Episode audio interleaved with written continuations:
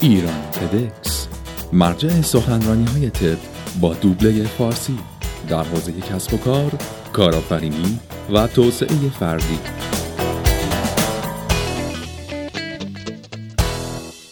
در آغاز قرن 16 کمپانی هند شرقی هلند صدها کشتی رو به کار گرفت تا به تجارت طلا، ظروف‌چینی، ادویه‌جات و ابریشم در جهان بپردازند.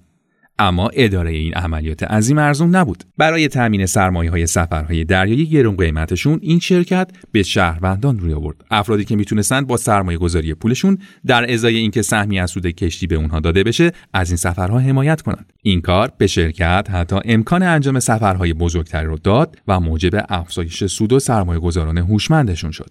با فروش سهام در قهوه‌خونه‌ها و بندرگاه‌ها در سراسر قاره، کمپانی هند شرقی هلند ناخودآگاه اولین بازار سهام جهان رو اختراع کرد. از اون زمان شرکت‌ها سرمایه‌هایی رو از سرمایه‌گذاران جمع‌آوری می‌کنن که موجب حمایت از انواع کسب و کارها شده و امروزه مدارس، شغل‌ها و حتی کانال‌های تلویزیونی وجود دارن که برای آشنایی بازار سهام اختصاص پیدا کردن.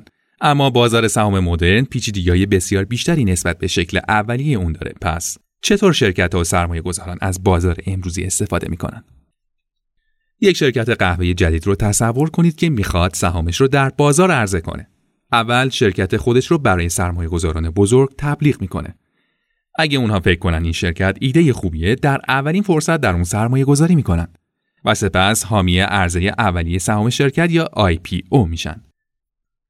بدین ترتیب شرکت به بازار عمومی رسمی وارد میشه که در اون هر شرکت یا فردی که فکر کنه اون کسب و کار میتونه سودآور باشه، شاید سهمی از اون رو بخره.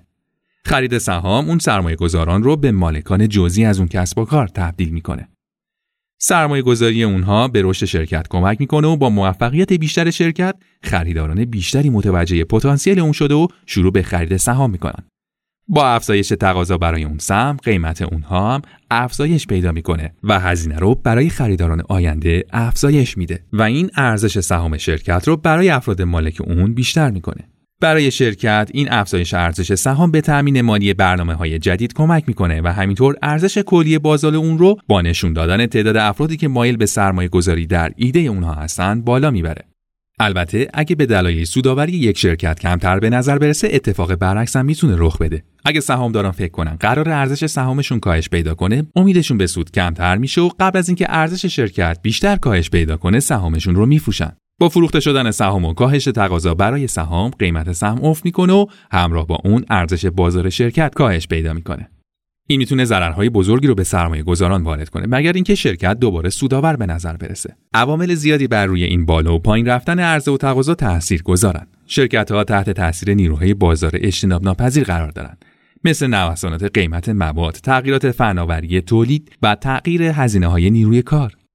سرمایه‌گذاران شاید نگران تغییرات مدیریتی وجهه بد یا عوامل بزرگتری مانند قوانین و سیاست‌های تجاری جدید باشن. و البته بسیاری از سرمایه‌گذاران تنها میخوان سهام ارزشمند خودشون رو بفروشن و علایق شخصی خودشون رو دنبال کنن. تمام این متغیرها موجب نوسانات روزانه بازار میشن که موجب بیشتر یا کمتر به نظر رسیدن موفقیت شرکت ها میشه و در بازار سهام به نظر رسیدن کاهش ارزش اغلب منجر به از دست دادن سرمایه‌گذاران و بدین ترتیب کاهش ارزش واقعی میشه. اطمینان آدم‌ها به بازار سهام این قدرت رو داره که همه چیز از رونق اقتصادی تا بحران‌های مالی رو ایجاد کنه و این متغیر که ردیابیش کار سختیه باعث میشه خیلی از حرفه‌ای‌ها سرمایه‌گذاری‌های قابل اطمینان رو به جای تلاش برای کسب سریع پول ترجیح بدن. البته متخصصانی برای افزایش شانس موفقیت خودشون در این سیستم به شدت غیر قابل پیش‌بینی ابزارهایی رو استفاده می‌کنن.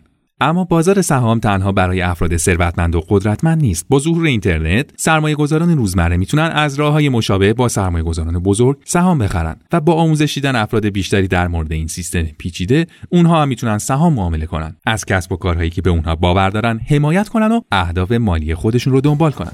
اولین گام سرمایه‌گذاریه. فایل صوتی سخنرانی‌های تد با دوبله فارسی از وبسایت IranTEDx.com